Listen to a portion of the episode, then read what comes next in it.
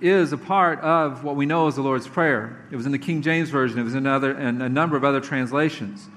But as archaeologists discovered older copies of manuscripts, they realized that that portion of the Lord's Prayer was added later by a scribe. There's nothing theologically unsound about that portion of Scripture. In my mind, it completes the Lord's Prayer, probably because that's the way I was brought up in reciting it. But I just bring that to you as a point of academia, as a point of knowledge. That's why it's included in some, and in a lot of the more modern translations, it's not. So answer that question this morning. And again, it is a beautiful part of what we know as the Lord's Prayer. The Bible teaches a lot about the importance and the power of prayer. Prayer is effective. It does make a difference in the world. The prayer of a righteous person has great power as it is working, as James tells us. Abraham's servant prayed, and Rebekah appeared. Jacob wrestled and prayed, and Esau's mind was turned from 20 years of revenge. Hannah prayed, and Samuel was born. Elijah prayed, and there were 3 years of drought. He prayed again, and rain came. Those are a few examples of prayer just from the Old Testament itself. I'm sure that each of you have some examples of answered prayer, many examples of answered prayer from your own lives. Last week, as I said, we talked about the purpose of prayer itself. The purpose, beyond all other purposes, is to glorify Christ, to glorify God, to glorify Himself. The purpose in praying must first of all be for the sake of glorifying God. Not ourselves, not to lift ourselves up, not to glorify ourselves. Prayer is above all an opportunity for God to display His goodness and His glory. Jesus affirmed the purpose of prayer when He said in John chapter 14, verse 13, "Whatever you ask in my name, this I will do, that the Father may be glorified in Himself." True prayer, just like true worship, centers on God's glory and God's glory alone, not on man's needs. It's not simply our opportunity to lay claim on God's promises, much less make demands of Him. But it is to acknowledge His sovereignty, His power, to see the display of His glory, and to obey His will. In this short prayer in Matthew, God gives us a beautiful example of what true prayer should look like. This prayer can be divided into two sections. The first section deals with God's glory directly, and the second with man's, our need. Each section, as you look at it, is composed of 3 different petitions. Those combined are the 6 items you see in your outline this morning. We want to briefly look at those this morning. As I studied this, I thought each of these 6 points, just like we went through the Beatitudes, could have been a sermon in themselves. But in order to get through Matthew before my twins have their license, I figured we better not try that this morning. By the way, a humbling thought, when they get their license, I'll be 60. I'll have all the gray hair I need by then, maybe. But yes, as we look at this prayer this morning, we want to look at these 6 points and how they go back to the primary purpose of prayer, how Christ's example shows us that prayer is to glorify Him. Prayer is to be a way of life for us. It's an open and constant communion with God, the God who created us, the God who loves us unconditionally. And because it is supposed to be a way of life, we need to understand how to pray. We need to understand and study the example Christ has set for us. And that's why Jesus gave His followers this example prayer. Now, is God mandating that we repeat this exact prayer? This is another question that is asked about the Lord's Prayer. Personally, I don't think so. I don't think it's a mandate by any means. A few reasons for that. First, in this text, it's introduced with the words, "Pray then like this." Again, alluding to an example, a guideline, not a mandate of word for word. And in the account of this prayer in Luke chapter 11, the disciples didn't ask Jesus to teach them a prayer. They asked him to teach them to pray. The second is, Jesus in Matthew chapter 6 had just warned his disciples not to pray with meaningless repetition. And finally, nowhere in the New Testament do we find an instance of this or any prayer being recited just for the side of repetition. Now, is reciting it regularly wrong? Maybe you may do that every day as your prayers. No, it's not. That's not what I'm saying. I'm just saying that it's not a mandate. It's not a legalistic mandate. And I ask you, why do you do it? Is it flowing out of a heart of a desire to glorify God? Or are you taking on as a legalistic yoke? I encourage you to ask yourself that question as you study it. Now, as we look at the prayer, we're going to look at these 6 points and what they point to, who they point to, and why they point to him. The first is God's name. This word hallowed, hallowed be your name, is an old English word, and it's even in this modern contemporary translation they use it because it makes the point. It's translated from a Greek word which means to make holy. Some other words translated from the same root word that is hallowed are holy, saint, sanctified, and sanctification. Those are all words that are English words that are translated from the same root Greek word here. In 1 Peter chapter 1, verse 16,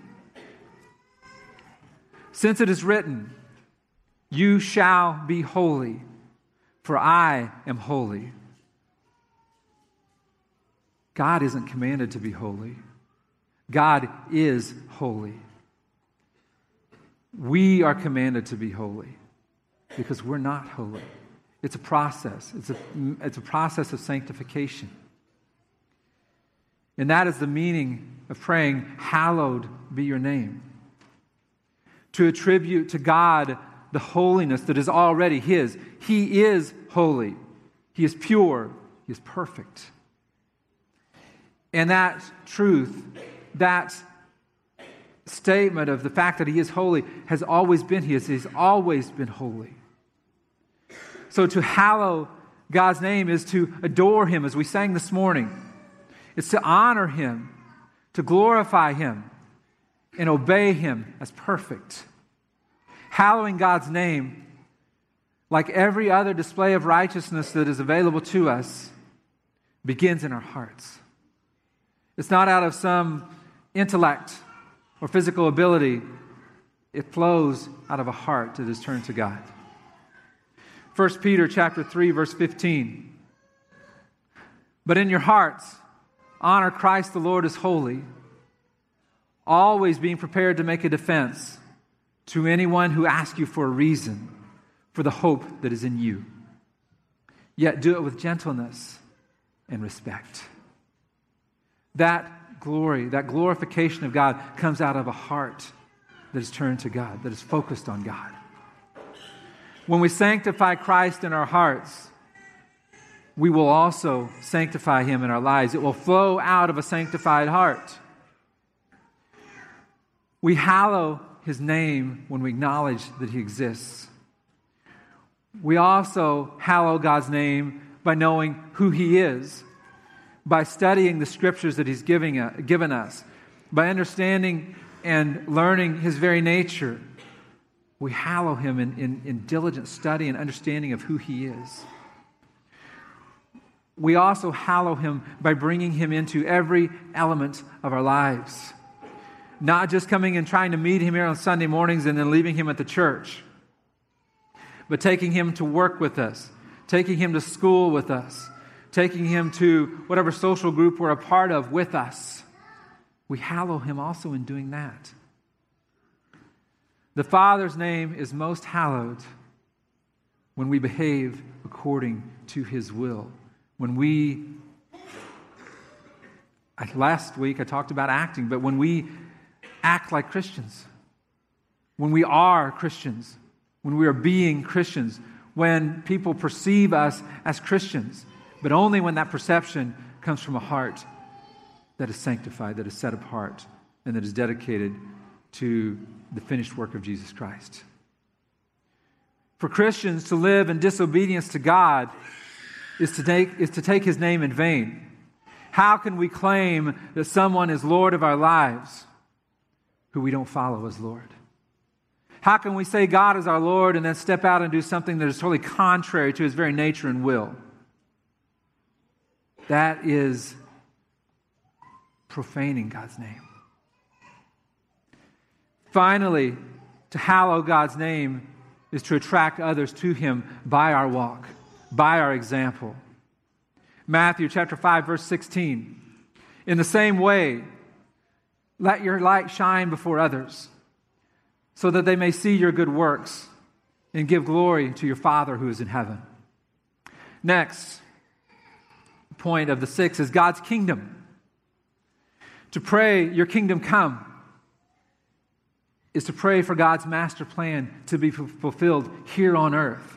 His kingdom is perfect in heaven. Christ stepped out of that perfect kingdom, came down to earth to dwell in this earthly kingdom, to overcome sin, to carry sin to the cross, to die with our sins, and to be resurrected in victory over sin and death, to make it possible for us to attain that heavenly kingdom. God's heavenly kingdom, though, is to come to earth eventually. For Christ to come and reign as King of Kings and Lord of Lords. His master plan, the master plan of bringing His kingdom to earth, should be the center of our lives and of our prayers. It should be what we were seeking with every inch of our being. We should not be complacent with things that are contrary to the very nature of God. To treat another human being as anything less than equal to us is contrary to the nature of God. To permit sin, to call things good that God calls things sin, that God calls things evil, is contrary to the nature of God, and we should not be complacent to that. We should not allow that. We should call sin, sin, and we should seek diligently the things of God to be manifested, to be made real in this world. But oh, how self-centered our prayers usually are, aren't they? We're human. We're natural. Our prayers are often focused on our needs, more often our wants, our plans, our desires, our scope of understanding. We seem to think we know it all, but we know so little of the bigger picture. You see, we're often like tiny infants, aren't we? Who know no world but the world of their own needs and wants.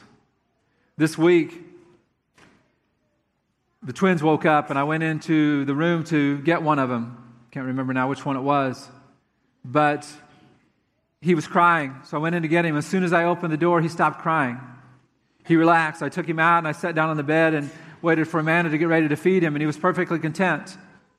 I got up to give him to her, and I walked over toward the couch and reached him out to Amanda, but realized there were things in the way. I couldn't get close enough.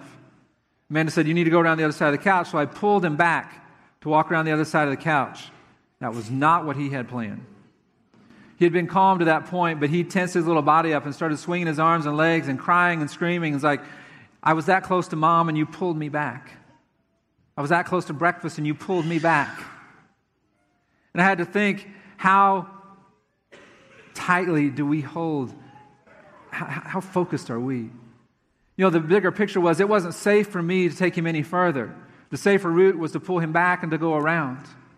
Yet he was focused on the one thing he wanted, the one thing that he thought he needed. And how often do we act like that in our prayers? We have this one thing in mind, and when that doesn't happen exactly the way we think it should, then we believe God failed us. When always, when we step back and look at His bigger plan, He knows best. He has our best in mind. One of the greatest struggles of the Christian life is selfishness. That selfishness was manifested in that little baby this week. That selfishness is manifested in me more often than it should be. That selfishness is manifested in each of us in our daily walks. I understand that. I know that. We're not condemned because of that. We tend not to look at the big picture, God's picture. And that picture is the spreading of God's kingdom. And that kingdom principle pours over into the next point, God's will. God gives us an example of praying for His will in this prayer. Prayer is not getting God to try to agree with us. It's not the purpose. Not to get Him to provide for our selfish desires. Prayer is affirming, again, God's sovereignty, His righteousness, and His majesty, and seeking to conform our desires and our purposes to His will, not ours, not demanding our way. The prayer states, "Your will be done." Now, this discussion on God's will can quickly be turned into a discussion of, well, how do you discern God's will? That's not Jesus' point in this prayer. His point in this prayer is we should be seeking God's will and not our own will. That is the point of the discussion of will in this prayer. And that's the focus of this prayer, is seeking God in everything, seeking His will and setting our will aside. It is our responsibility to pray for our families, our pastors, our missionaries, our national and other leaders, and for many other people and other things in this world that we live in. But our prayers in every situation should be that God's will be done in and through the people who He has put in these places. That they would think, speak, and act in accordance with God's will. Not our will. Not what we think they should do, but what God has planned for them to do. The best that we can pray for any person or any cause is that God's kingdom be advanced in and through that person or that cause. The greatest hindrance to prayer is not a lack of technique or a lack of biblical knowledge, the right words to say, or even a lack of enthusiasm, but it's a lack of faith. We simply do not pray with the expectation that our prayers will make a difference, as we talked about earlier. Prayers are effective. Seeking God's will is effective. Praying for God's will bring His kingdom principles to this earth. In fact, after 1,000 years, as Revelation tells us, His earthly kingdom will blend into His heavenly kingdom. His heavenly kingdom will blend into His earthly kingdom. And it will overcome, and there will be no distinction. God's kingdom in heaven will be here on earth. And between His rule on earth and His rule in heaven, when we pray as Jesus teaches, we will continually pray that our lives will honor and glorify our Father in heaven. That's the first three of the six. The next three we're going to go through just a little bit quicker. And the next three are focused on us.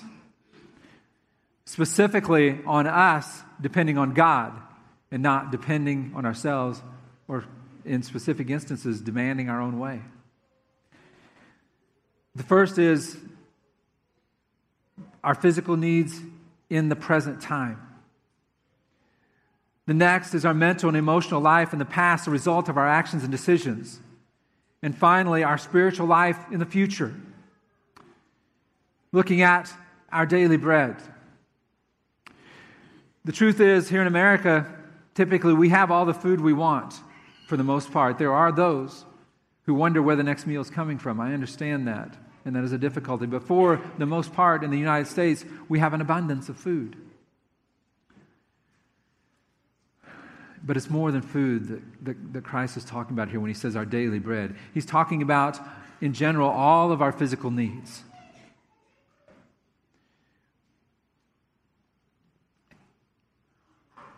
It's not only a petition, though. It's not only an example of a petition for God to give us our daily bread. It's a recognition of the provision that He has made and that we know that He will continue to make. James chapter 1, verse 17. Every good gift and every perfect gift is from above.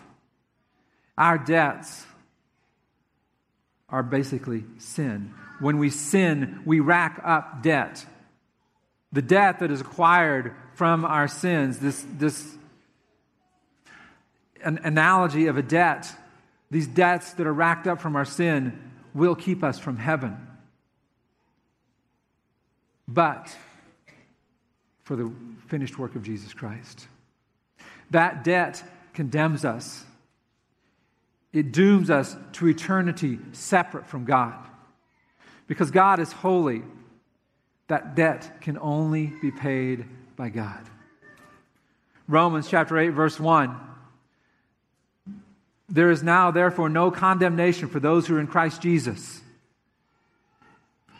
This statement in Christ's example prayer in Matthew is a restatement of that promise. There is no condemnation. Why? Because Christ took the condemnation and rose in victory over that death and condemnation. But it is also an acknowledgement to the call to confession. Proverbs chapter 28, verse 13. Whoever conceals his transgressions will not prosper, but he who confesses and forsakes them will obtain mercy. We are to forgive because it is the character of righteousness to forgive. God is righteous. He is forgiving because of His pure righteousness. Next week, we're going to look a lot closer at forgiveness. Why? Because Christ mentions it again in verses 14 and 15 of this chapter. So we're going to look at it more in depth next week. Our final point is our deliverance. James chapter 1, verse 13. Let no one say when he is tempted, I am being tempted by God. For God cannot be tempted with evil, and He Himself tempts no one. Praying in this manner, as Christ gives the example in this Lord's Prayer, Lord, we're basically saying, Lord, don't ever lead us into a trial that will present such a temptation that we will not be able to resist it. It's laying claim to the promise in 1 Corinthians chapter 10, verse 13.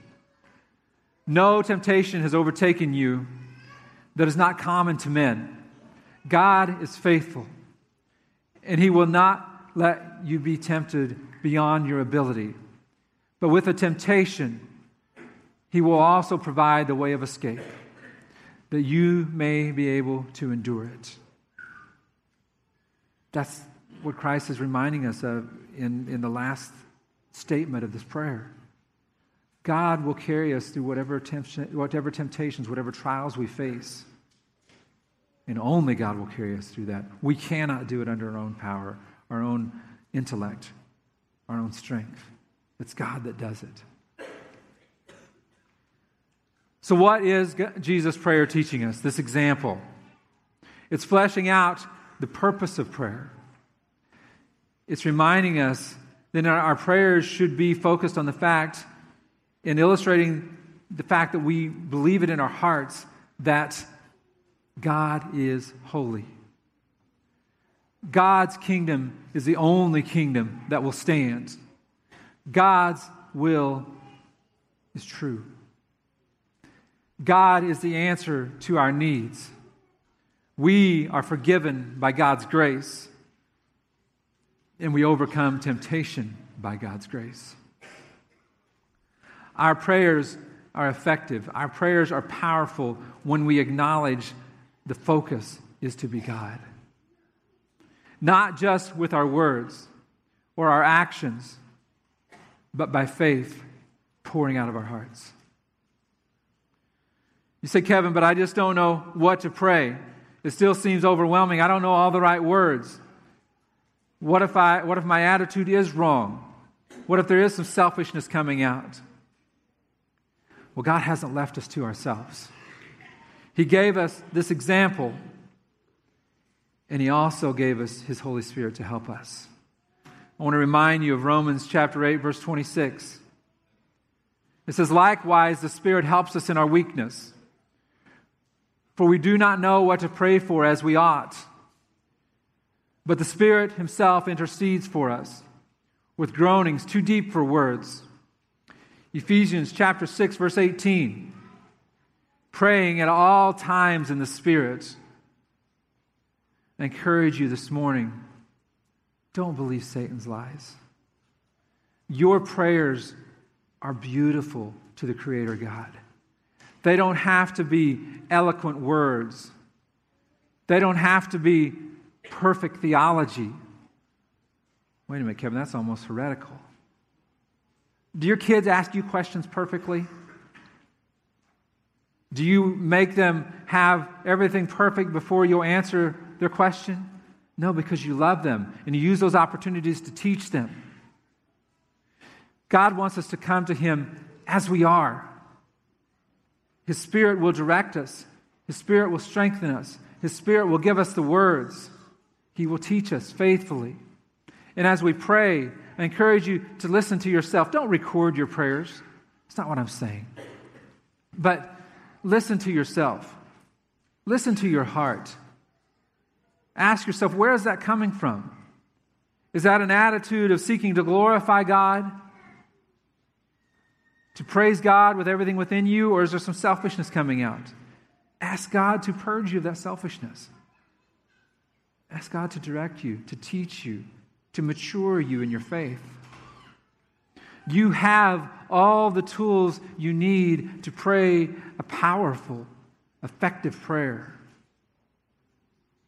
Look past Satan's lies and his discouragements and look to the hope that is available to us through the finished work of Jesus Christ. Remind yourself that God has sent his Holy Spirit to empower you, to teach you, to guide you. Don't neglect the gift that is given you of prayer and communion and fellowship with the God who created you. All he asks is that those prayers are focused at him for his glory, for his honor, in adoration of him. Why? Because he's the only one worthy to be praised. He's the only one capable of giving you those good and perfect gifts. He's the only one who's pure, the only one who's holy, the only one who's perfectly just, the only one who's perfectly loving. And he loves you. He desires to bless you. He delights in your joy. He delights in fellowship with you. Do you have that same delight and fellowship with him? Or are you buying into the lies and the deceptions of this world? I encourage you this morning, as you pray, don't overthink it. Talk to God just like you would the one that you love here on this earth, the person who you're comfortable here on this earth. And know that as you talk to God in that same manner, he's perfect. That person who you trust here is not perfect. They're going to fail you. God won't. He may pull you back from some things that you don't understand, but he has something greater in mind. I just encourage you to keep that in mind as you pray, as you commune, as you walk daily with the God who created you. Let's pray. Father, we come before you this morning, Lord. We praise you for the gift of prayer, the gift to commune with you, to talk intimately with you. God, help us as we seek that communion with you. Help to expose the selfishness in our hearts, to purge us of that selfishness, to purge us of the thoughts, the demands that are self-centered. Fill us with requests of glorifying you, of furthering your kingdom, of resting in you and delighting in you, Father. Lord, thank you for the gift of your Spirit that empowers us to do that, Lord. God, we praise you for your indescribable love for us. And we thank you for creating us, God. In Jesus' name we pray. Amen.